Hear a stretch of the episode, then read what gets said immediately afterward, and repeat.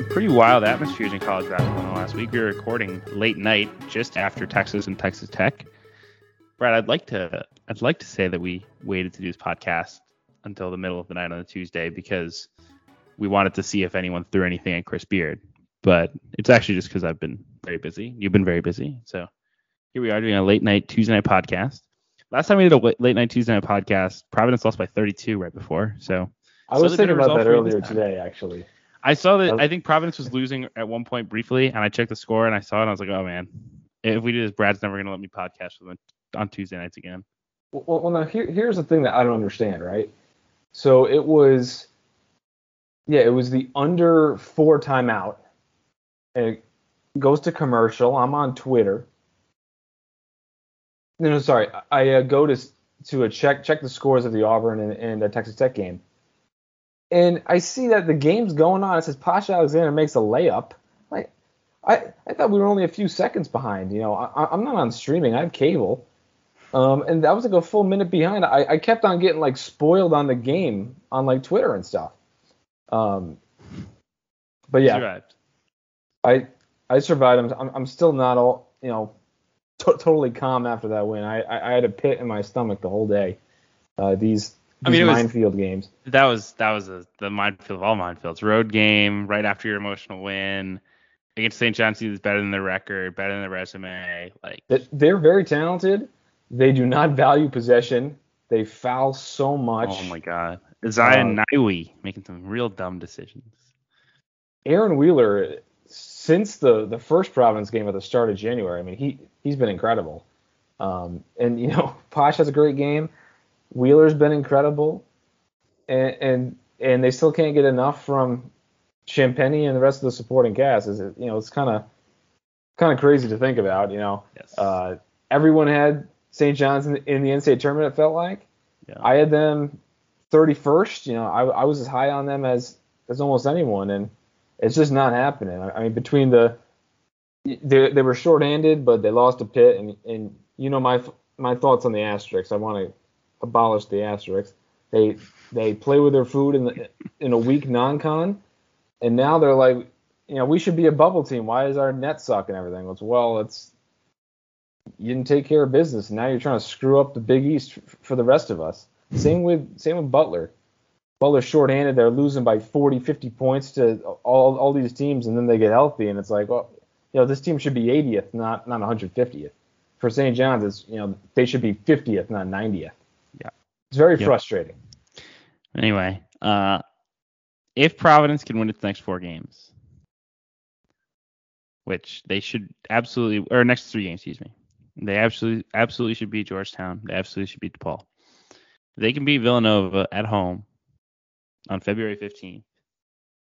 I think there's a real chance. I believe the first um, mock top 16 is on the 19th, and there's a real chance Providence would be a one seed in that simulation. Well, I don't know if you listened to the Bracketology Field of 68 show with Rocco and Lucas Harkins, Rocco Mil- Miller and, and, and Lucas Harkins. They're doing all this high level analysis, historical research. Rocco taping interviews. Lucas is running running simulations and formulas and all this stuff. And they're they're they're they're both in consensus that the NCAA says that KenPom and this stuff doesn't matter but for the top seeds, it absolutely does yeah. matter.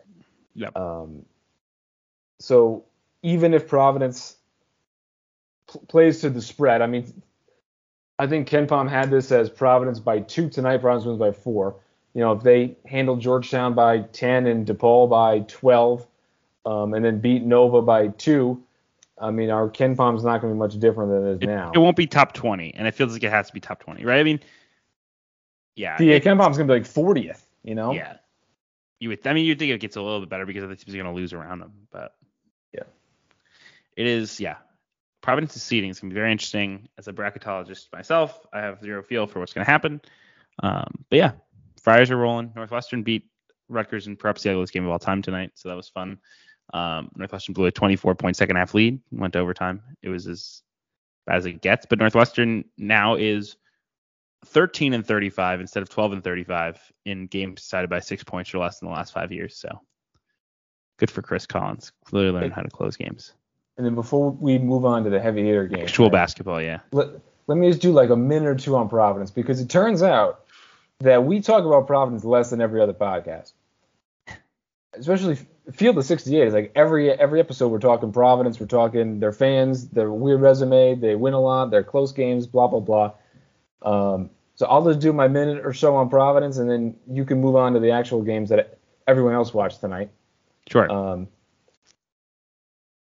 Watson ha- hasn't been great the past few games. He's he's turned it on late. He had that highlight play you, against Marquette. Are you sure he's not? He's not. He's not passing out of the high post, distributing. Uh, he's not passing, but but I don't think I want him to pass. I think I want him to go and dunk the ball every time he gets it. Correct. Um, but you know, coming on late, the uh, past two games after scoring zero points against Xavier, and and as an aside on Xavier, I couldn't have been more wrong on Jack Nunge. Remember when Jack Nunge, as a freshman, was the starting small forward for Iowa? I do remember that. Now he's like this legit, pretty awesome center. Um, but yeah, yeah, Providence gets those three big wins is you know since since we last podcasted, and you know AJ Reeves is back. He hasn't been playing great these uh, past two games, but Minaya seems to be getting better each and every game. Uh, Cooley was freaking out that he wasn't named to the defensive watch list because you know he he plays defense. He doesn't steal and block. You know he's just kind of locking down his, his man and. Champagnie both times, Roden, Lewis, all these guys have really struggled against him, and his offense has started to come around. He's he's hitting threes. He's shooting like 45% from three in conference play. Um, and then Jared Bynum, who everyone knows I, I hated Jared Bynum last year. I was appalled that Cooley didn't get a grad transfer starting point guard over him. Uh, but he's been awesome. And tonight he had a few just bailout, end of shot clock bomb threes.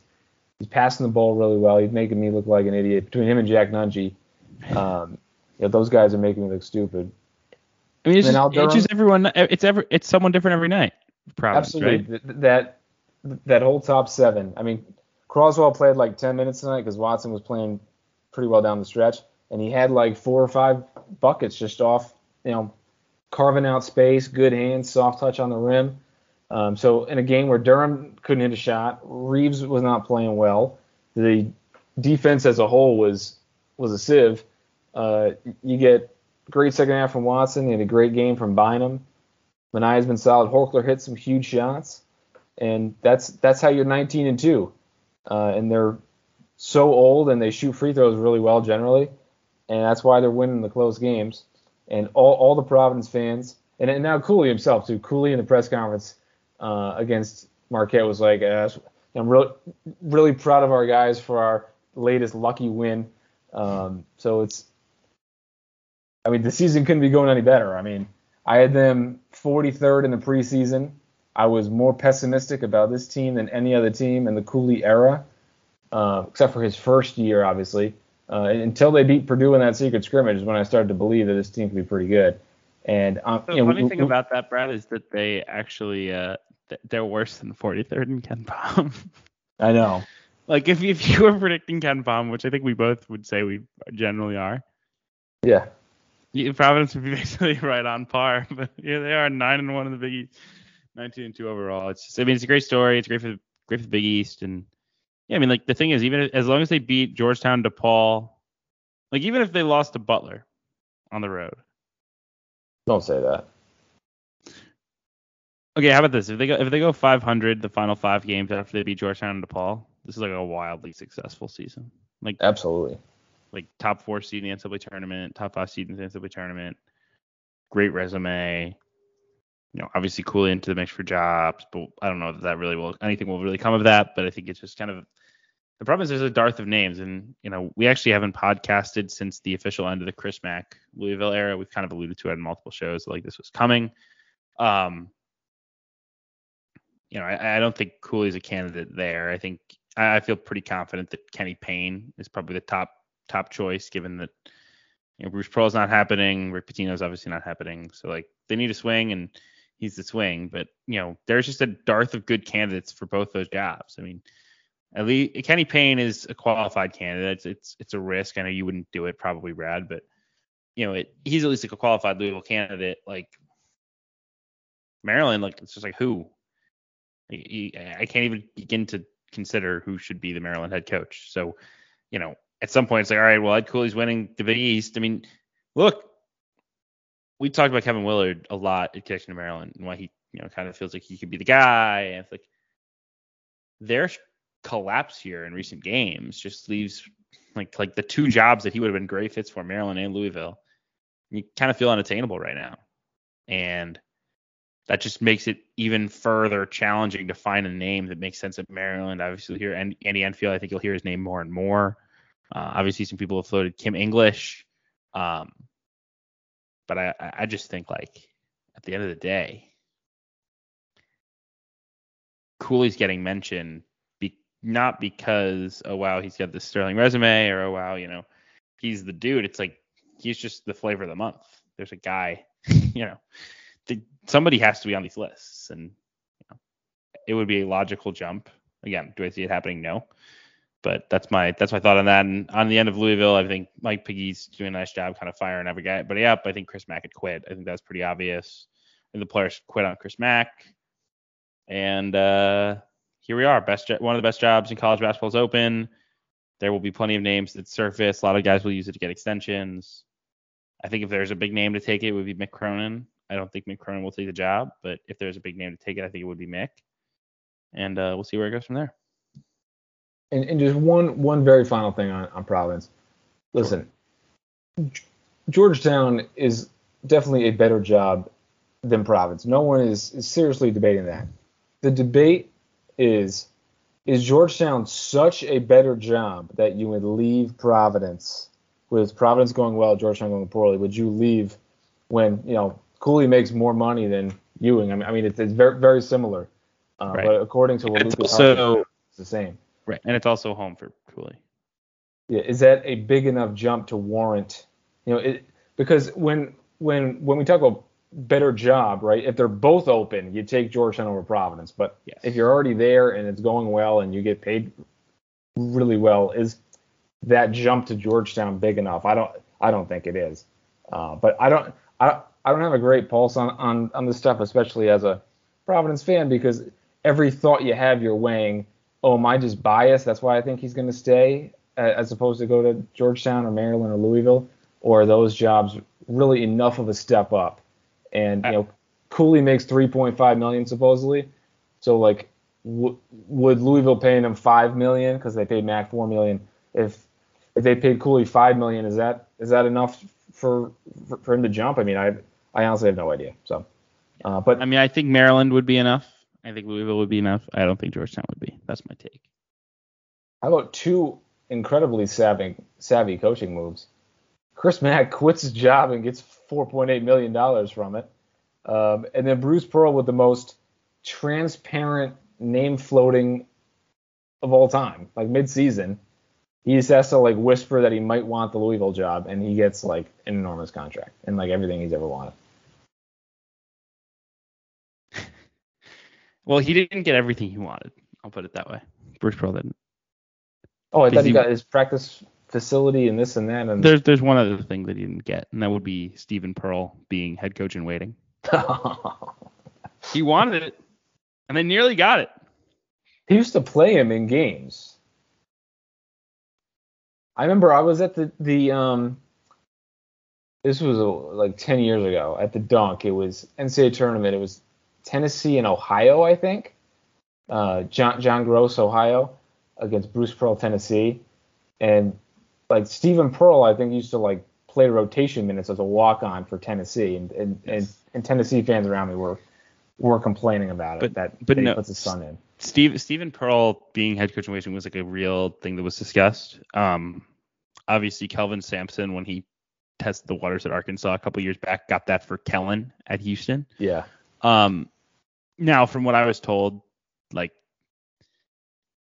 the contract that Kellen Sampson has is not it's it's so unprohibitive to the school if they wanted to go another direction that like it's not really worth that much if that makes sense right? Like it's a name but it's not realistically if Houston decided when Kelvin retired that they wanted to hire someone else, it wouldn't be that big of a challenge to move on from it. Um, and I think any Stephen Pearl arrangement would have been the same. But I mean, at the end of the day, if if Houston's if if Auburn's rolling when Bruce retires, Stephen will be the head coach. Stephen's not like hunting around for Sunbelt head coaching jobs right now. Like he's gonna stay at Auburn until Bruce leaves, and you know, quite frankly, is you know, regardless of whether he's head coach or waiting, he's getting a huge pay raise. So does it really matter? I don't know.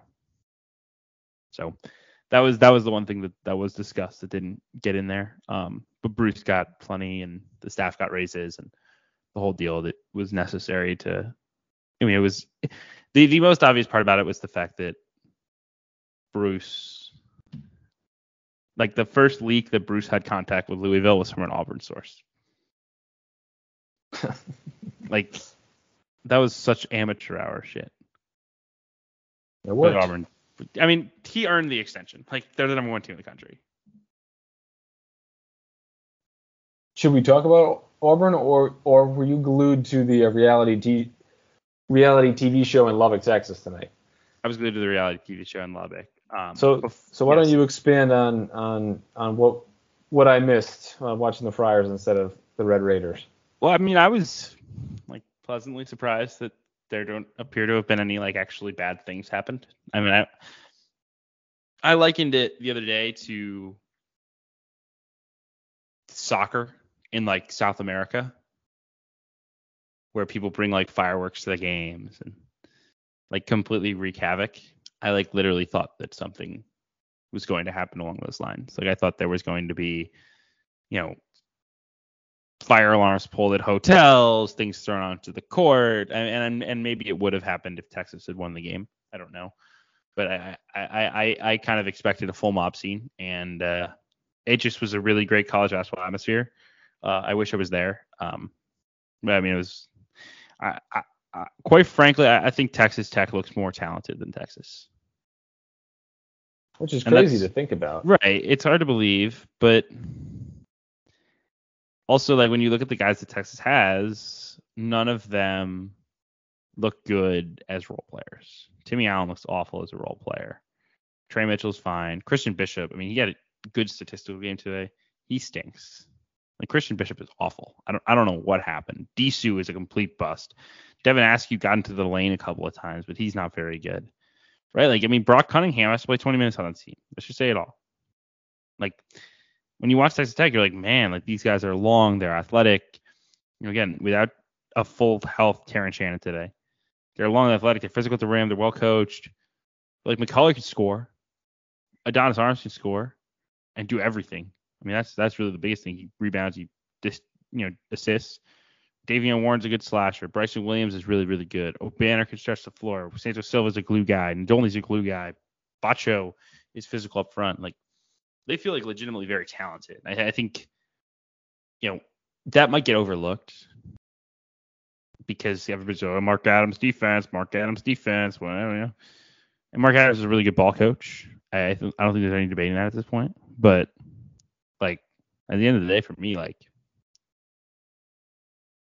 they're talented. Like they're very good, and you know what they're I. Do I think they're better than Baylor? I don't think so. But are they the best, second best team of the Big 12? Do I think they're better than Kansas? Yeah, I think I do. Um, in Kansas, I know one today without Agbaji, which is big. Um, and Kansas beat. You know, they the, the team split their season series. It's already over. So kind of a hard data point, but she's like, man, like I think Texas Tech is really good. I, I thought there was a lot of positive things just for Texas today in terms of like their offense seemingly not looking totally lost. They moved the ball pretty well. They didn't make shots, and it's the biggest thing. They, like like Dylan Disu, Andrew Jones, and Jase Febres come out to be over seven for three. Those are good shooters. They just didn't make shots. Like if they if those guys go four for seven, it's a game. They just didn't. So you know, I, I think I think Texas is still kind of finding itself. I think these last two, you know, last couple ball games, beat Tennessee to win at TCU, that was really important. Because like after the Kansas State loss and the struggle against Oklahoma State, like how are they going to find a way? But you know, this team is going to be a team that has to be has to find a way with its defense, and they got a couple couple big home games coming up this weekend where you know, if they can win them, they'll be not only full of in the NCAA tournament, which I think they probably are already already, but you know, really solidify themselves as a top four Big 12 team. Yeah, after our last podcast last Monday was that incredible Texas Tech Kansas double overtime game with Yes. Agbaji going crazy, and you know, McCormick did not have a good game in that one. He was eventually replaced in the overtimes with KJ Adams, the freshman kind of power forward was out there playing small ball five. He was active, uh, but I watched some of the Kansas Iowa State game, and it seemed like McCormick was much better today. Uh, even hit a jumper, had a nice pass I saw, um, and then he had a nice stat line as well. So that's that's the key for Kansas. Um, Can can we talk Kansas, or do you have a Texas Tech thought? No, I was just going to mention something about Texas, which was, Sure. um, you know, the the the record still looks good and everything. In in the Big 12, where like you have Iowa State and West Virginia falling way below 500, and and Oklahoma, Texas's record was still you know pretty solid. I think they were five and three cu- coming into this game, but they had not played Texas Tech, Baylor, or Kansas yet. So those are the the real three tests in the league, and they they hadn't played any of them yet. Um, so, you know, Texas played that soft non-con. They had a fortunate start to their Big 12 slate. So we're still really figuring out, you know, is is Texas a top 20 team? Are they top 15? Are they top 30? Are they a bubble? You know, what kind of team is this? And in, in their first of the six huge tests, uh, they they failed in what was a crazy Texas Tech atmosphere. Yeah, absolutely. But I thought they played okay, right? I, I think it was like Texas Tech could have been, you know, one in fifteen coming into this game, and it would have been a hard hard game for them to play. So, you know, I th- I think Texas is fine. I think like I watched Texas, I say they yeah they're better than TCU, yeah they're better than Oklahoma, yeah they're better than Kansas State, and yeah they're better than um, Oklahoma State, and you're better than West Virginia. So I think they're the probably the fifth best team in the league. Wait, sorry, you have Iowa State or TCU ahead of Texas? I I have Iowa State probably. I, I haven't decided. I think that's 50 Okay. But um, you mentioned Kansas. I do want to talk about Kansas because yes, they're 18 and three. Yes, they're seven and one in the league. Yes, they really have no bad loss from like an NCAA tournament standpoint. Obviously, the Dayton game is a Q2, not the end of the world. But there is something about this Kansas team that is concerning. And, you know, I think certainly a lot of that game against Kentucky feels like a, you know, a statement in favor of Kentucky rather than a indictment of Kansas. Kentucky was awesome, and we could talk about them in a second. But I don't ever come away really from watching Kansas impressed. I certainly don't come away overwhelmed by their talent. You know, I mean, we could, and again, they're their Big 12 slate in the last, you know, since that Texas Tech loss, they've beaten Iowa State by one, they blew out West Virginia, but then Oklahoma by three, Kansas State by three, Texas Tech by three in overtime, double overtime, and then today they kind of held Iowa State at arm's length. Like they just don't overwhelm you talent wise. The Remy Martin experiment is not going well. McCormick has been really, really up and down. I just like like Jalen Wilson and Dajuan Harris and, and David McCormick don't look talented. You said on the on the field of 68, right? Was you know at this time last year, we're still talking about Jalen Wilson as a first round pick, Yes. small ball five as his floor spacer, super versatile guy, uh, and he's he's really come down to earth where he just looks kind of ordinary out there. Um, and you know I think you know Harris, Wilson, and McCormick are all good players. I think even just comparing Kansas' talent to Kentucky, I don't think it's far off. I think Kentucky's doing one of the great. I, I disagree. See, I think Kentucky's doing one of the great. Um, some or the, the whole is greater than the sum of the parts because those those five starters just, just fit so perfectly well. But Sahvir Wheeler is so much better than Dajuan Harris. So, But- we so Sahvir Wheeler is so much better than Dajuan Harris. Ty Ty is like Well, like both both Ty Ty and Ochai Agbaji are, are, are lottery picks. Ty Ty's a better pro, Okay, but like, Baji's been, been better great. college player, fine. Christian Braun is worse. uh, Christian Braun is slightly better than Grady, fine. I, Oh, I think he's oh, way better than Grady. But Big I, I O think- is way, but Big O is way, way better than Big O is way better than McCormick. Um, So, so they they, they both Brooks have a lottery pick and then they both have like a second rounder. I just feel like I I, I just I, I feel underwhelmed talent wise, like significantly underwhelmed. I don't think Kentucky has like an incredible amount of talent. I think that they're doing it with synergy. I think Kansas has, has not had the same level of synergy, but the the one kind of hope if you're a Kansas fan um, is we know Remy Martin is good at basketball. Yes. He's not fit. He's hurt or whatever. I think I saw today he's going to sit out the next like week or so with a, a nagging injury. I mean, you you have a good player in there. Uh, yep. Kind kind of feel a little similar to when people were saying Villanova has no depth, and it's just like they got guys that should be good. You just got to use them.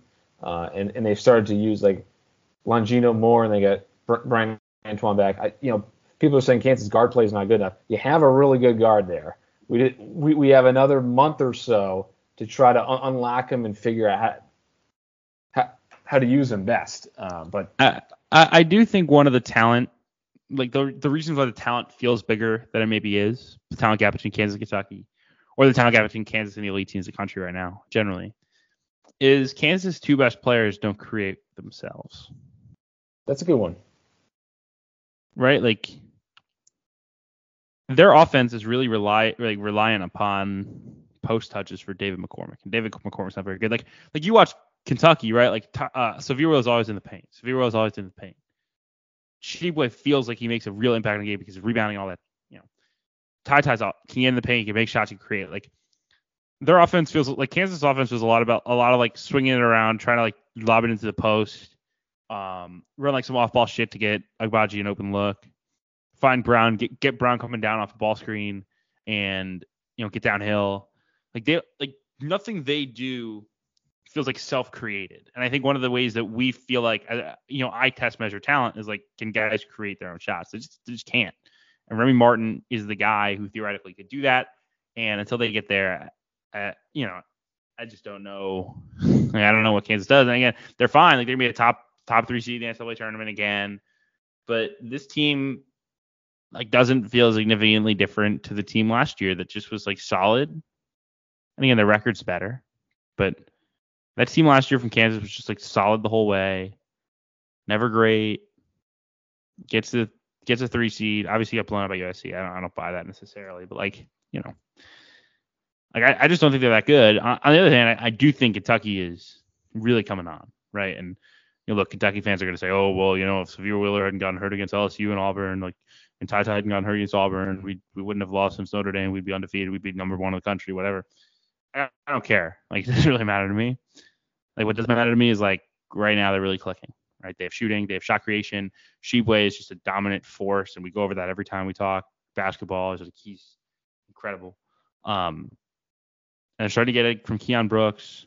They're starting to get good production from Jacob Toppin. Mintz can play in that right role. They're not reliant on freshmen. You know, like they're like they're not a super deep team. Like you said, Brad, it doesn't feel like they're necessarily overwhelmingly talented, but they're talented enough, and you know, just they're just dominant. They dominate the interior. And Rob Dauster made a good point about this when I was on field to see it with him the other day.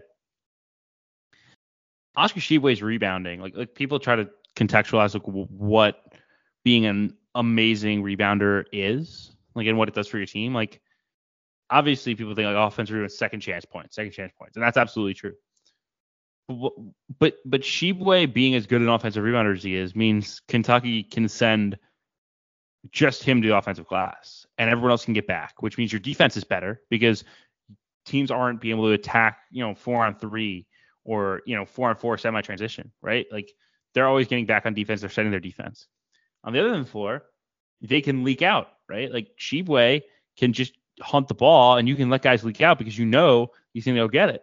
And so Tshiebwe, who runs the floor extremely well, can outlet and just go right. And like you know the athletes they have the you know multiple ball handlers even grady can can really handle the ball right? I mean think about what he did at davidson. He can handle it. Mintz can handle it. Toppin can grab and go right? Like Keon can grab and go. Like i i'm really impressed. And again i think auburn's probably a little bit better than kentucky but i think this is the final four team I mean, I could certainly see that. Uh, I think in terms of Final Four, I think you got to put Auburn in there. Yeah. Um, I mean, Baylor played pretty well last night, minus Cryer, who I did not know was their leading scorer. That was a big big surprise to me. And Flagler um, weathered the storm there from a kind of bubble West Virginia team. Um, so if they're all healthy, maybe you could see Baylor. I haven't seen Gonzaga in a while. They're playing BYU on Saturday. I want to watch that game at 10 o'clock. But I mean, they've they've looked impressive. Th- throw them in there, and then sure, sure, Kentucky. I think I like them more than Purdue and Kansas, obviously, and yeah. Texas Tech and all yep. all the Big Ten teams. So sure, absolutely. Um, speaking of Big Ten teams, I was at Purdue versus Ohio State on Sunday. I know you were probably not watching a ton because Providence I, Marquette. I watched zero. I was at Providence Marquette in the blizzard. We got 20 inches of snow here. Unbelievable. Unbelievable. And then on on Saturday, I'm trying to watch Michigan, Michigan State while the other new games are at halftime. We get like one play. It goes under eight. They cut to the weather guy. The weather guy is just going, and then I'm, I'm checking my phone, and the game's going, and it was uh, didn't come back until under five. And our, and our Syracuse correspondent Patrick Wong, he, he lives in Boston, so he has CBS Boston. I have CBS Providence. Um, CBS Boston didn't come back the whole first half. They were just talking about the snow. People not have weather.com. I mean, we can look outside, and the snow was flying down. I missed like anyway. four minutes of that game, but anyway.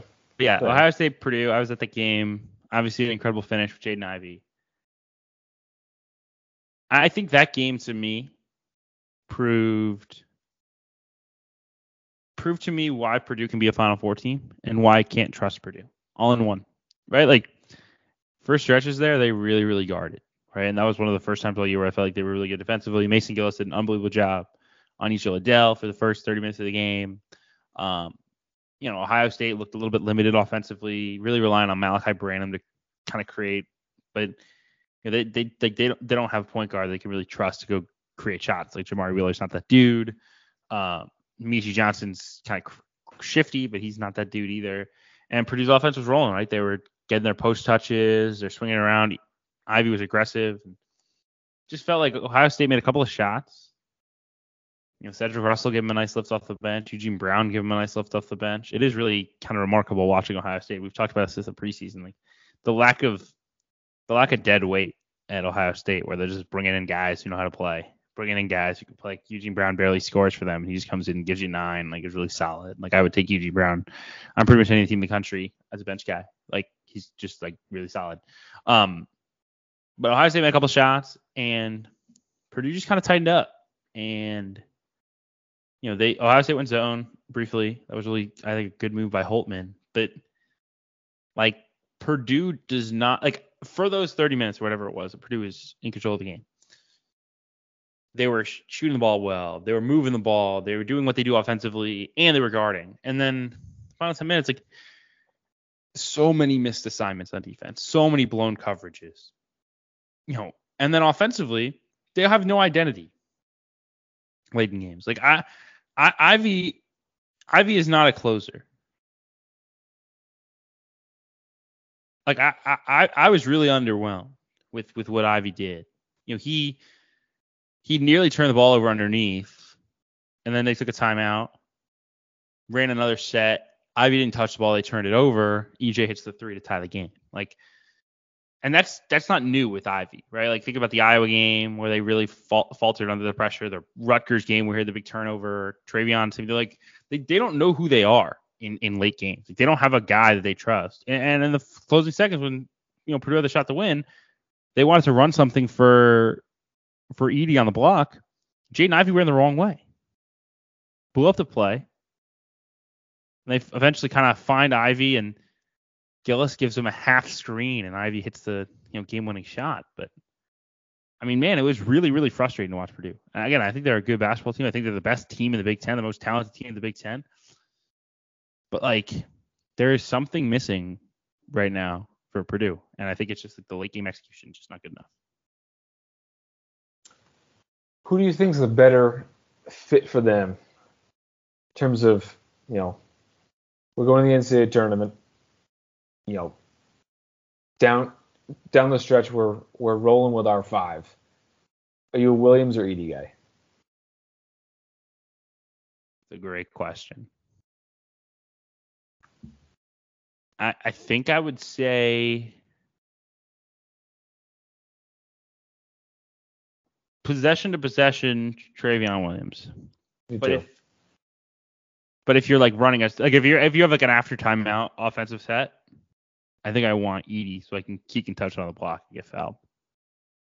Williams can can really pass and kind of anecdotally feels like he's a better rebounder and defender. Good rebounder, definitely better defender. He can switch a little bit, move his feet. It's just like it's it's maddening to watch them because they're so talented. And again, I, I think a lot of people kind of attribute it to like, oh, they don't have a point guard. Like that's why they're not, you know, able to close games. They don't have a point guard. But it's like you play veterans like Hunter, Stefanovic,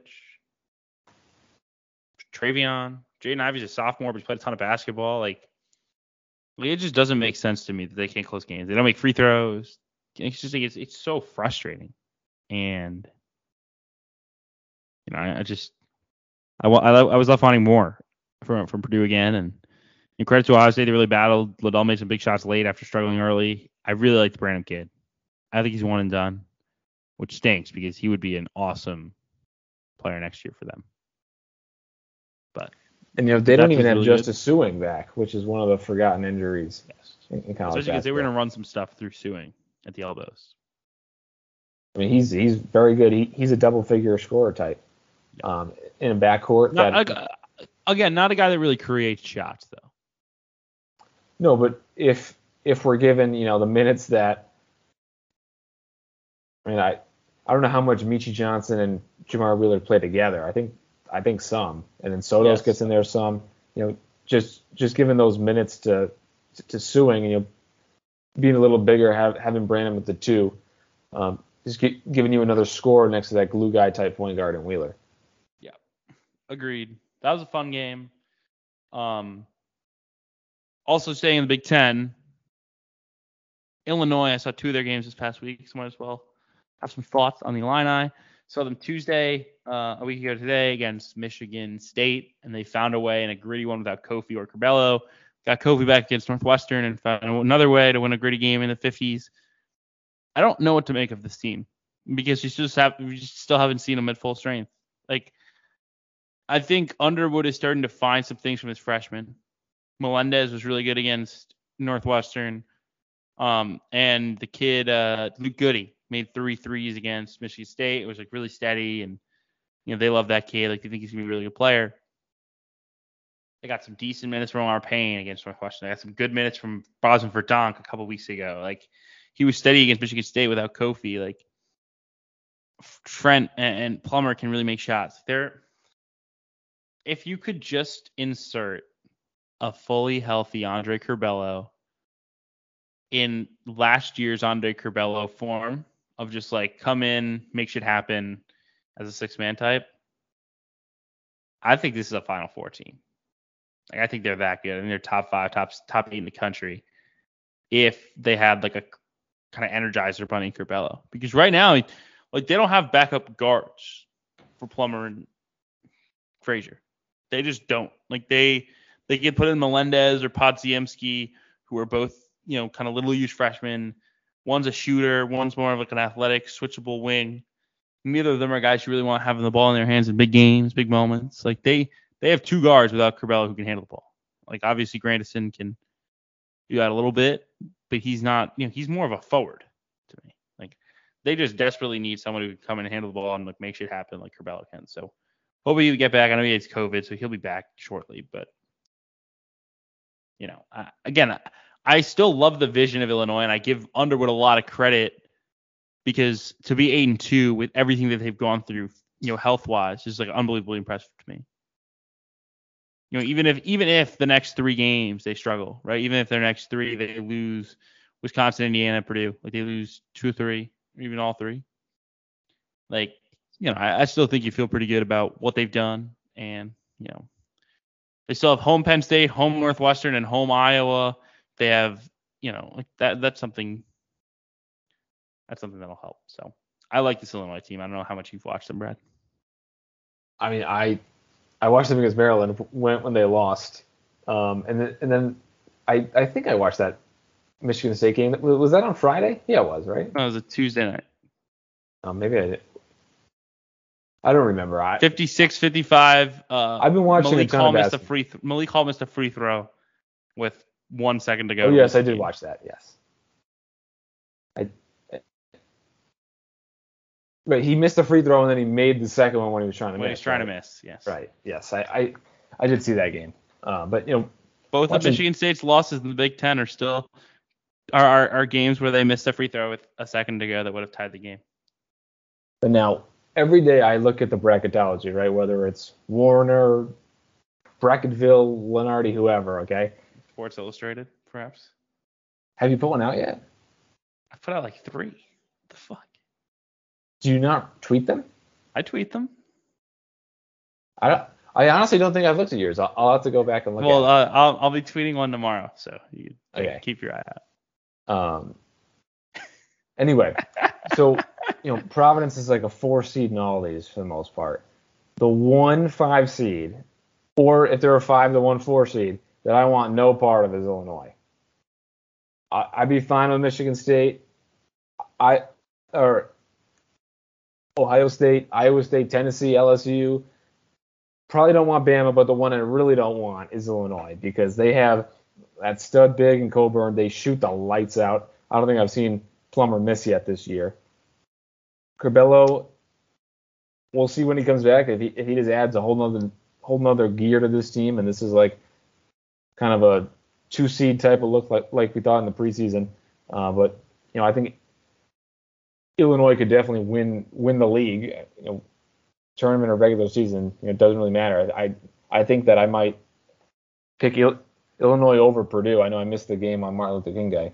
Um, that went to like double overtime or something, but uh, I I think the team I'm most fearful of in, in the Big Ten is is is Illinois. Certainly. I think Purdue and Illinois are like the two teams that scare you, right? Like Wisco is so steady, and Davis is special, but like they don't overwhelm you talent wise. Same deal with Michigan State. Like Michigan State, and I've said this, like Michigan State did not look significantly more talented than, than Northwestern. Northwestern no. And again, I think part of that's like Northwestern has an NBA player Nance and like some solid role guys, but come on, they should be two and nine in the Big Ten if they hadn't somehow won this ca- catastrophe game this evening. Like at some point, that's an indictment, you know, that Michigan State does not look more talented than Northwestern. So yeah, I mean, I agree with you. I think Indiana, like, Indiana's okay, Ohio State's okay, but the, the two teams that scare you, right, are, are a healthy Illinois and, and a Purdue that finds a way to guard. Now your your whole thing was that every game you go to is double overtime, great game, right? Close, yes. Uh, what happened last night? It finally snapped, yes. I well, I thought it had snapped against for for the Purdue game. I was like, man, like, of course, the game that I had to wake up at 6:45 to get on the road for for an 11 a.m. Central Time tip is the you know shitty game. Then we have to come back in a buzzer beater, and then yeah, no magic for for Notre Dame because they looked very overwhelmed by the size and.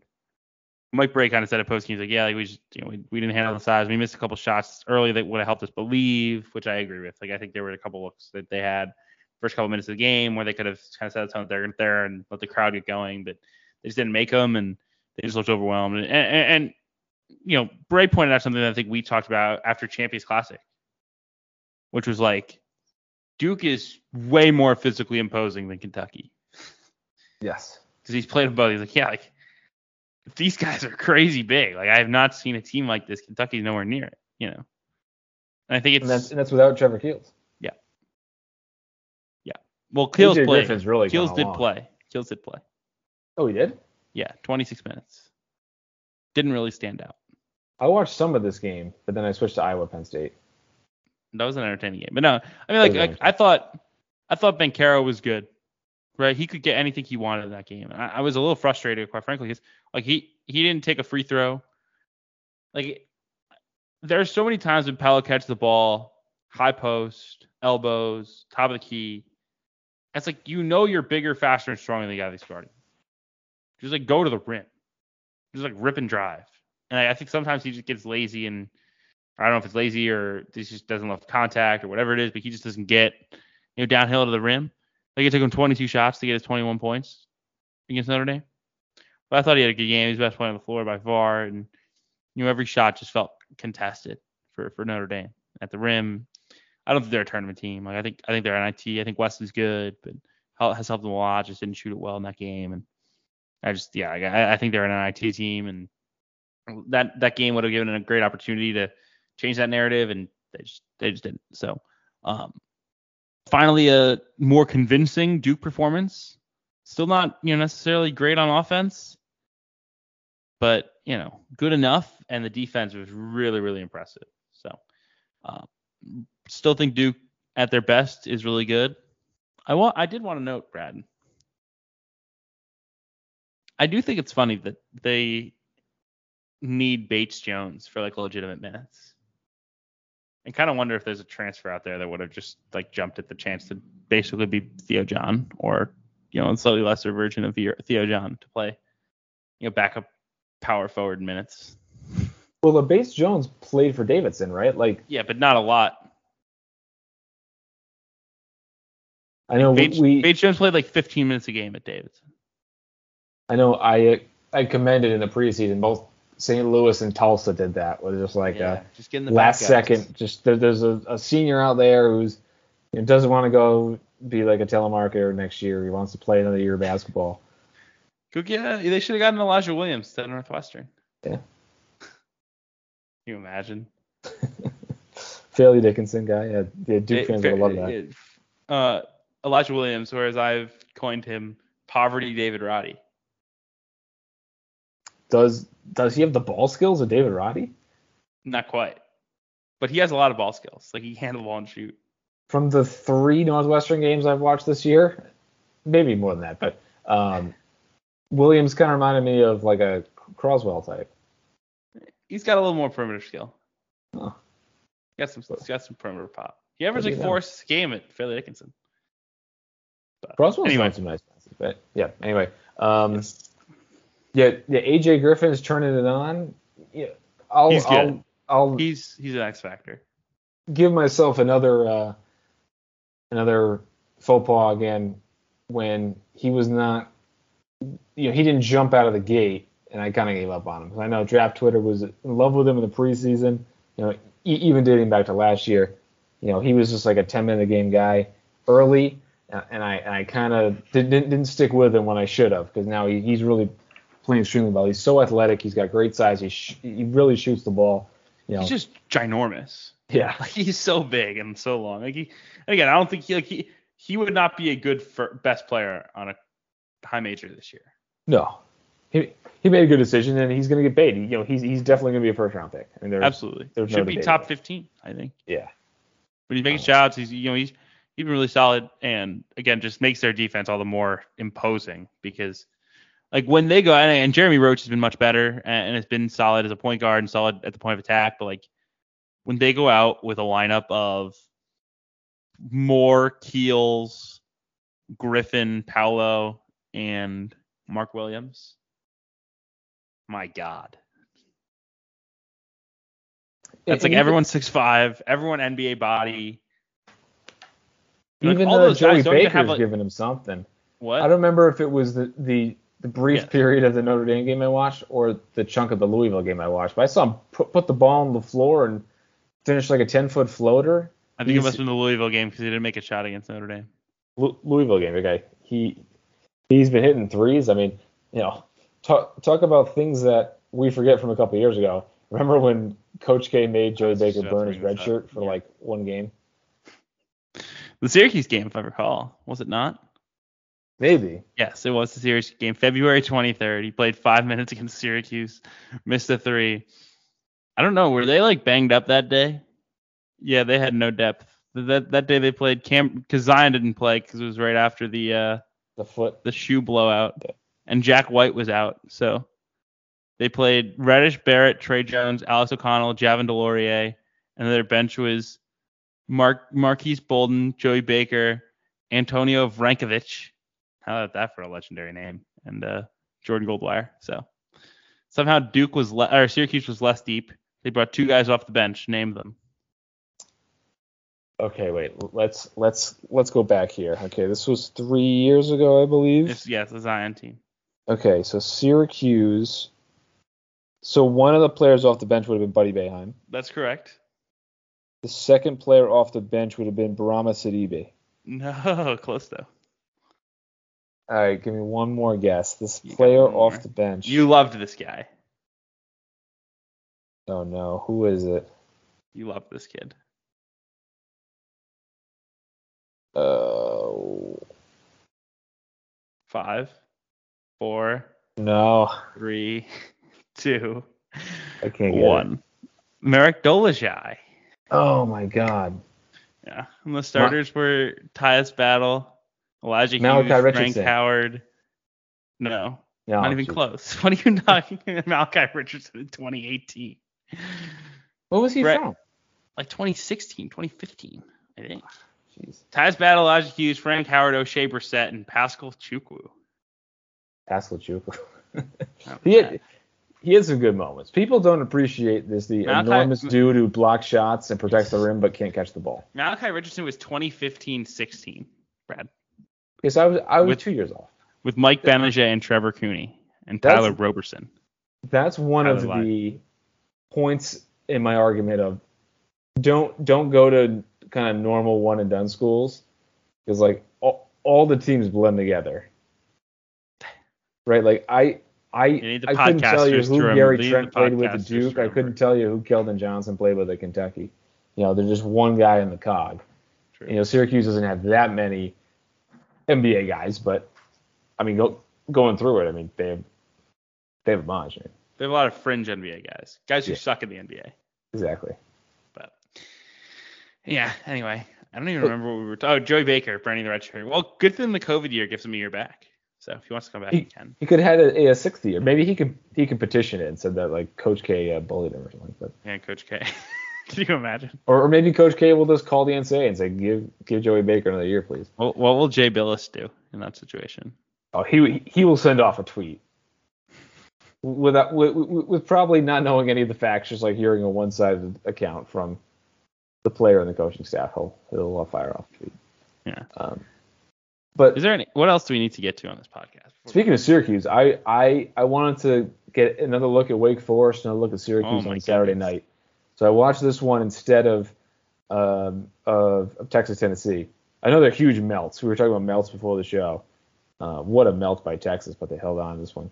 Uh, but anyway, Wake Wake Forest had like a pretty comfortable first half lead over Syracuse, and then Buddy Boeheim turned into Klay Thompson on offense and Kris Dunn on defense in the second half. He was getting steals, he was deflecting passes, he was pulling threes, uh, and, and he willed willed Syracuse to, to a. I mean, it's not really an important win. Giannis was there. That was cool, I guess. What? Yeah. What? I don't. I don't know what Syracuse because Syracuse is off the bubble. You know, like Yeah, they're like they're below 500. They there's lost to nothing they can do. There's nothing they can do to get back in the mix. Like, win they'd have to every win out. single game. Same the same thing that we tell like Murray State and and and, and Rick Pitino and the Gaels. You got to win every game, and then you, you have the privilege of losing the conference conference championship. Best of luck to you. Um, but then I guess on Boeheim's radio show, I didn't I didn't listen to the clip yet. Um, but I guess he said we're not going to the transfer portal next year. I my my guess he was he was kind of trolling because he's like, you know what? I think I'll just start two of the freshmen, um, which is which is hilarious if they don't if they don't hit hit the portal at all next year. But um, anyway, good good win for Syracuse, and now now Wake Forest people have have really soured on them. I know Rocco moved them off off the bubble. He had a whole whole reasoning with uh, you know a team like that. They're a nine, but if they lose this one game, then their profile is not the same. I don't know, but they're they're out according to Rocco Miller. Um, Yeah, I, I disagree with that. But it did impact things quite a bit. they have they have plenty of chances to, to blow it, right? I, I mean the the ACC is, is, is minefield city. You you look at Florida State, who maybe Malik Osborne's done for the year. Caleb Mills was out with bronchitis, and they lose a home game to Virginia Tech, and you know, Virginia Tech was supposed to be an NCAA tournament team. I I I had them as the first team out in the preseason, but they're way at the bottom. They're like 10 and 10, 3 and 7 in the league, and they and they knock off Florida State at home. Um, so there there are minefields at every turn with these kind of like solid NIT type of teams that can just wreck the uh, resumes for Wake, UNC, Miami, and Notre Dame. And, and the problem is, is like all these teams are like they're not just losing these games, like they're getting killed, right? Like Wake could have afforded to lose to Syracuse, right? Like especially Yeah. at the Dome, right? Like road game, I assume it's Q2, might even sneak Q1, like whatever. But to get worked, you know, like that's a problem. Florida State kind of finding the momentum, 62 in the league, feeling good. To lose by 15 to Georgia Tech and 15 to Virginia Tech. All of a sudden, they're 78 in KenPom. You know, it's just like you know, I, I like I, I think Wake will be okay because I think Wake is going to go like 13 and seven in the league, and they go 13 and seven in the league, they should get in the NCAA tournament, right? Like full stop. As long as they don't do anything stupid, I think they'll go dancing. But you know, like you said, it's just it's Minefield City. You know, especially if like I think the league has almost been helped by the fact that like NC State has not been good. You know, Louisville has fallen off, right? Like I think there was a fear, Brad, that everyone was going to be like 70, you know, like 65 to 95. And those would be like too good to, you know, too good but not good enough, right? Like NC State is actually bad. You know, like I, I mean, They- they have the talent. they're talented. Yeah. Right, they're talented. But they're not like they're not a good basketball team, right? Like you should not lose NC State, right? Like these teams like I I I- have less I feel less sorry for you if you're losing NC State right now. I mean, all, Georgia all Tech, same deal. you know, right? There are th- 13 teams in, in this league that have legit talent, and then Pitt and Boston College have been feisty. I mean, I I, I watched BC, the four and seven. Good for them. I mean, it's kind of a Jim Christian year where like they're actually bad and they have bye game losses, but it's like, okay, you know, like they're not they're not getting completely worked in the conference. So good for them. I have read this Which in this, year one is fine. this uh, profile that Boston.com did on Makai, Oh baby. and it was like we're not blaming Providence, but they had a Ferrari in the garage and they wanted to slow down and r- run plays every time, and Makai's got to run, and that's why he's been so good this year. Who said this? I believe either Makai or his dad. Yeah, Um, because because his 13, 4, and 3 on uh, 42% shooting would be you know, world changing for the Friars right now. um, well, he's saying Providence runs a bunch of set plays. Boston College lets us run. I mean, I've only seen a couple of Boston College games this year. I saw them get murdered by somebody. I don't remember who it was. Um, it was like an early, uh, might might have been Wake Forest, but anyway, um, Boston College has a slower tempo on on on KenPom than uh, Providence. I think they let the guards play though. Like I think if you look back, so kinda see them. so for being 300th in tempo, they can run every once in a while. it's not like running. It's just like like their guards just creating space. Like they don't. It's it's a lot the, more like. the translation like is Makai's the best player and he can do what he wants. At Providence, he was the seventh best player and he was asked to. and and do him being the best player is producing tons of wins. Hey, four already. We're Yeah. we're on a roll here, and you know, Pitt's feisty too. I mean, look at Clemson. Uh, had had, had Duke on the ropes there. For, for- I think that was last week. Um, Yeah. So so all these teams are good enough to, to win a game, um, you know, against the top of the league, but they're just like these like weird kind of like solid NIT 10. teams. It's the Atlantic 10. Yeah, it's like except there's like twice as many teams that can do it, right? Where like the A10 has St. Louis and VCU and Dayton and I mean, and Mason and Bonnie's, right? That's five, and I think the ACC has ten of them. well, let's just say Davidson's good, right? So so Yeah. so between 148, so so St. Joseph's is 148 in KenPom. Yeah. We can call them right on the fringe of whether they're okay or not. Rhode Island 101, Richmond 85, Bonnie's 95, St. Louis 62, Dayton 76, VCU 68, George Mason 104. I think the real difference is the A10. There's no one you can beat that actually like changes your resume other than Davidson. Right. And even then, it's really only the road that matters.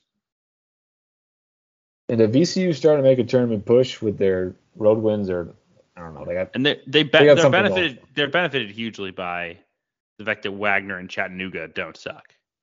yeah. Wagner is is like 30th in the net or something, or or, or in wins They're- above bubble. I think. They're number they're like 80th in the net.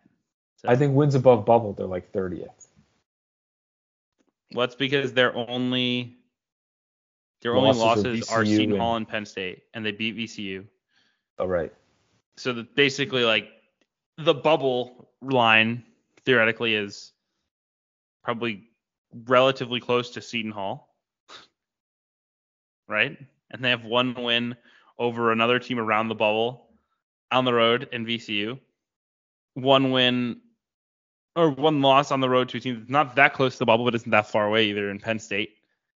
And then undefeated, you know, in 10 games or 12 games against, you know, 200 plus teams that, which the, the, the Wob loves, right? The Wob loves to, the Wob's like, oh yeah, you know, the average bubble team would lose one of these 10 bye games, which is like not really true, I don't think. But that's the the the premise is that theoretically, you know, if if you made North Carolina play Delaware State, Fairfield, St. Francis, Bryant, St. Francis, Fairleigh Dickinson, LIU, Merrimack, St. Francis, and St. Francis, that they would lose one of those games.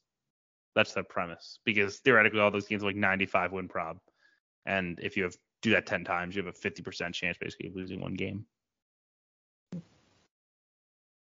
But Maybe. I, I mean, Florida, Florida lost one this year. BYU basically lost one the other night against uh, right, Pacific. You know, that, that was a road game, but you know, I was thinking about this earlier today actually. If if somehow Bryant gets to host the finals for the NEC tournament, or the the the NEC tournament, excuse me, uh, I might consider going. would I get you a media credential? I've never been to a Bryant game before, but Should I get you a credential, Brad? You look very official. I mean, I'm sure I could just waltz in, right? Buy a ticket. Yeah, but you can probably you have to you have to talk to you want to talk to Grasso post game, you know. Go Well, I think I want to drive home and watch the the late the game. other games. The games that matter, yeah. Bryant just has to beat Wagner, theoretically. They've only lost. They've played one game against each other. They lost. They closed Overtime, the regular too, season out. They closed the regular season out February 26th. So theoretically, who wins that game is gonna be good. But I'm may be like four- I'm like 45 minutes from from Bryant. I I just have very little desire to like go to all these mid-major games. That's why I really don't only go to Providence games for the most part. That's fair. Um, I mean, I I, I, would never. I I, wouldn't do to. like the New York City thing of like go to every single mid-major game. Like there are people who do that. Like I wouldn't do that. But I get to go to a lot of high major games, lots of good games, and I'm going to two. This is a good way to wrap up the show, Brad, because I don't have. I don't think I have anything more. We're past midnight on the East Coast. Um, I'm going to two big mid-major games this week, Brad. I'm very excited about it. Laramie, Wyoming, for Wyoming versus Boise State on Thursday night. Very fortuitously rescheduled to that date. It was originally a COVID cancellation. For the lead in the Mountain West, For the lead. well, Wyoming has two losses still now. No, or am I wrong? I think Wyoming has one. I think they lost to Yeah, that's correct. They have Arizona and Stanford, and then Boise certainly lost. So yes, that's correct. I uh, watched a, a big chunk. I mean, the, like the whole second half, I think, of the game. Or, or, or no, once once the Penn State game ended, I, I I- I flipped yesterday to Wyoming and Colorado State. Wyoming was impressive. I mean, Ike Almato, baby. never seen a shot he, he doesn't like, but I mean, he's he's a pretty good physical presence. He's Maldonado, that kind of dominant post score. He's kind of he's he's like Mountain West Nate Watson. yeah, except he's a lefty and he's a little Yes. springier. Yeah, he, di- different like build, but like same idea. You know, Yeah, I was High I was trying to think of a good comp earlier. I really couldn't. Um, Mountain West Nate Watson. Yeah. Um, Maldonado has great size. He was hitting jumpers, which is not his game, but he was great going to the basket. And they they, they surround those guys with shooters. and athletes, right? I mean, Jeffrey's a great shooter.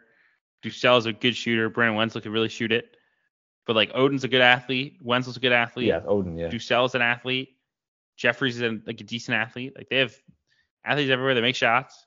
They're really well coached. I mean, we talked about before the show, Brad. I mean, Jeff Linder belongs on the uh, the miracle worker list along with Craig Smith and Niko Medved. So I mean, look at what he did at at Northern Colorado. I mean, I, I didn't realize Oh that. my I gosh. I just realized his last year they were top 75 in in in KenPom, uh, but like the year before they t- tied for first in the Big Sky or whatever wh- whatever league they're in, um, and then the year before that they won the CIT.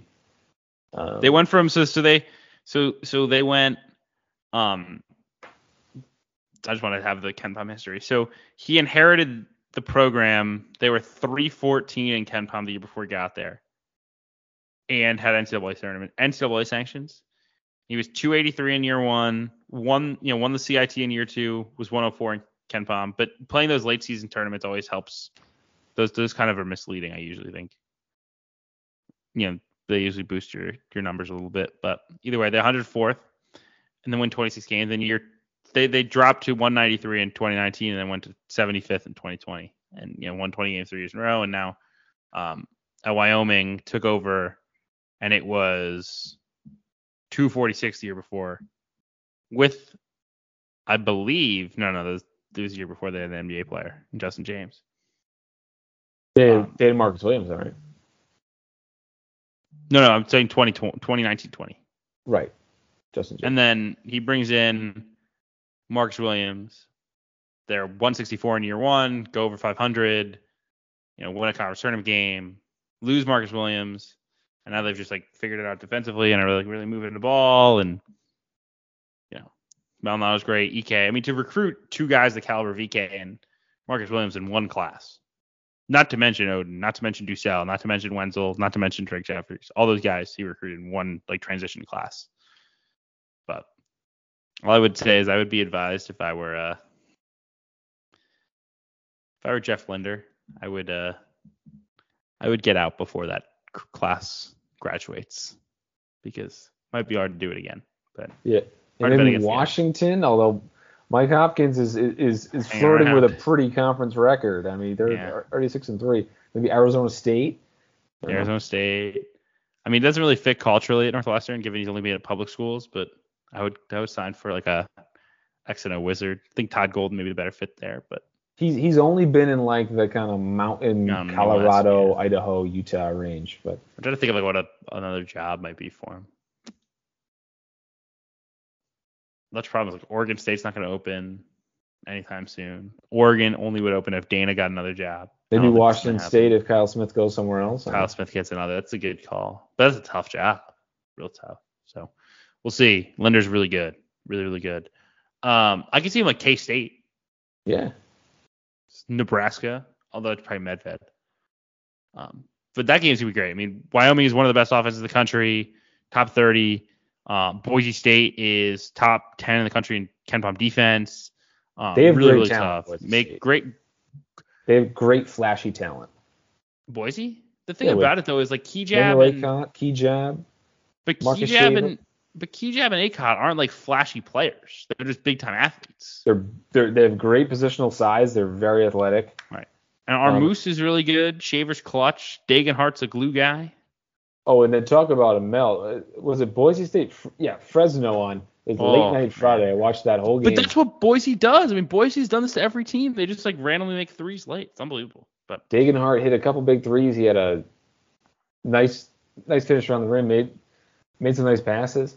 that game, Um, yeah, that game was really good. They're really good. I mean, look, we we said it maybe last podcast week before. Their stretch of at Utah State, at San Diego State, home Wyoming, at Fresno, at Wyoming would kind of define whether they were legit or not. Coming off the start, eh, I think a 10 game win streak. They're 4 0 in that stretch, and I'll see the fifth game. And you know, they, they would they would be approaching NCAA tournament lock if they win at Wyoming on Thursday, which is crazy to think about a team that started three and four and lost to Cal State Bakersfield and UC Irvine being like Well- close approaching lock status. They still still have to avoid the minefields. uh, But, yes. Um, But like no, I, that road win at Washington State is a beautiful thing for them. because Washington State just like every once They're in a while knocks the crap out of somebody. They just knock the crap out of everyone. Everyone that they're supposed to beat, they knock the crap out of. Except for Eastern Washington. That didn't go well. Um, and then 35th in KenPom, Washington State. Yeah. Unbelievable. And then I'm going Saturday to, or I, I figured it was the only chance I could get to ever go to a game in Laramie, so I'm gonna do that. And then Friday night, Fort Collins, San Diego State, Colorado State, give me an electric atmosphere. Very excited about it, and uh, see some see David Roddy play, one of the most unique players in the country. Oh, what's what's going on with your Ramblers? They're the, the, the, the narrative is so absurd. I mean, there there is no narrative right now. The I mean, th- them and Colorado State have been anointed, but they can just do Oh, whatever there, they want. there's there's a there's an anti Loyola narrative out there. I I haven't seen it, but It's it's in my it's in my texts. they're playing too many close games or something. Yeah, But that- but so so, You so can't look, play close games and be a good team. You gotta blow teams out. but also like think about the Valley. Like if you go back to the Final Four season for Loyola Chicago, and again, I think they have they have work to do. They have to play, they have to play better. I think they've kind of taken the foot off the gas a little bit and have to figure it out, and maybe the Drake game does it for them. Look back that Final Four year, they they played Northern Iowa to four points in the Valley tournament. Northern Iowa was 122. KenPom. They played Illinois State to seven points. They were 140th in KenPom. They played Indiana State to four points. They were 138 in KenPom. They Played Indiana State or, or Valpo to nine points. They're 150 in KenPom. Um, they had their share of like close games that they had to grind out, and they lost Indiana State. They lost to Bradley. One at home, one on the road. They were fine. Last year, Sweet 16 team. Southern Illinois eight point game. Southern Illinois seven point game. You know, Valpo two point game. Evansville 13 and 11. Like an awful Evansville team. Right? Like lost to Indiana State. Beat Indiana State by 10 in the other meeting. Right? Like it's like that's just the way the Valley is. It's always tight. It's always nip and tuck. Their only Well two losses are decent. Yeah, well scouted. that's what they say. Um, Missouri State is a fine loss. Drake at, on the road is fine. Both Q2. Probably got to win. You know, got to make sure you win. You know the, the the crossover game, right? If you so so if you lost to Missouri State at home, you probably got to beat them on the road. You got to beat Drake at home because you lost them on the road. But as long as they get to you know 15 and three, they're fine. Like it's just like, you know, I I, think it's a little tired. It's like they they're, they're a good team. Like we don't to, we don't need to overthink this. They have to play a little bit better. I saw, I saw someone tweeted like, "Who have they beaten?" What are you talking about? So they beat in San Francisco. Arizona State neutral, DePaul Road, Vanderbilt Road, San Francisco neutral. That's their resume. That doesn't sound great. But like, who who do you expect them to beat? Right. They have no bad losses. They blow out the teams generally that they're supposed to blow out, with the exception of like I guess Indiana State on the or Valpo at home is like the only like impeachable offense. You know, their metrics are good. They have no bad losses. They played really tight with Auburn and Michigan State. They have three high major wins. They have a neutral court win over a bubble team. Like, what are we asking for here? Like, what what is the standard that is being set? You know? Um, was was UCLA Arizona last week? It was. Peyton, Peyton Watson looked uh, looked great. Brought some energy. Just brought some energy. Super athlete. UCLA really imposed their will on that one. They could Three, they three could make games the in a row. They've been dominant. too. They just couldn't they couldn't blow anyone out, and all of a sudden they're blowing everybody out. So we, we we were talking Final Four earlier in the show. I mean, I'm I'm not necessarily selling my Arizona stock. I mean, as, as well as Tubelis was out or kind of hampered, uh, and and uh, UCLA could uh, make a Final Four too. I think I think I still take Kentucky as a Final Four team over UCLA. Um, I agree. I just think UCLA need- needed better better guard play. Right, Kyre's not very good. Dalen Terry's a glue guy. Kriisa shot it awful, and and Mathurin like Mathurin was making shit happen, but it was too much. he fires too. He Oh my he's not shy. He is a, he is more of a scorer than we we we projected. Absolutely, absolutely. He's still Uh, just very very very erratic. Oregon knocked me out of rush the court eliminator, losing to Colorado. Oh, that was a tough pick. Tough pick. Yeah, At they, some point. They were I on mean, a heater, it seemed. How but- much have you used these good? How much? How many good teams have you used so far? full amount now, but I, I had UConn, Wisconsin, and Oregon that past week. I, I Mhm. hadn't used a ton of the good teams, um, but thought this was a good spot for Oregon. You know, they were playing Colorado and in uh, Utah, but um, and then Iowa still hasn't really gotten going. They're kind of treading water. They lost to Penn State. Connor They're McCaffrey, doing the clean resume thing. Yeah, yeah. Connor McCaffrey, weird. He shot three pointer, then he was like holding his shoulder. He, I think he like dislocated it on the previous play, and then like didn't feel it, and then like sh- took a shot, and then like doubled over in pain. That was pretty weird, but you know, I I, I love how, how Iowa has these guys that kind of jump from obscurity into relevance. They're just like one piece short. They need like one better guard is what they're missing, but they'll they'll have plenty of opportunities to get the the signature win. Um, I think that they're more of like a 11 seed last four in type of team, even with an NBA player in, in uh, Keegan Murray. But fun fun to watch. They have a great offense, and then Penn State hit some really timely shots between Sessoms and Lee and your your man Jalen Pickett. He's uh, clutch man. Someone, he, someone he's, he's, very slow. Oh my god. He's like you, painfully you have no slow idea. to watch. You have no idea. He's painfully slow to watch. But Penn State's feisty. There's they're, they're very undersized. They're kind of under talented. Myles Dread hit a huge shot uh, to send it to overtime. Um, yeah, I think I, I, think that's all I have. It, it, it's tough to even remember the games from oh like a week ago. Even though, especially especially because I've gone to so many games, where it's like the other games I'm kind of like tracking them and I'll like watch a little tape later. It's like fire up synergy. It's like I have no idea what I've missed, but I feel like we got to most of it. It's late. Let's wrap it up, folks. So cool. I appreciate you all listening. Happy February. It's crazy to say. It feels like yesterday we were. It feels like yesterday I was at Coppin State Loyola Chicago, but here we are. Thank you all. We'll see you all uh, next week.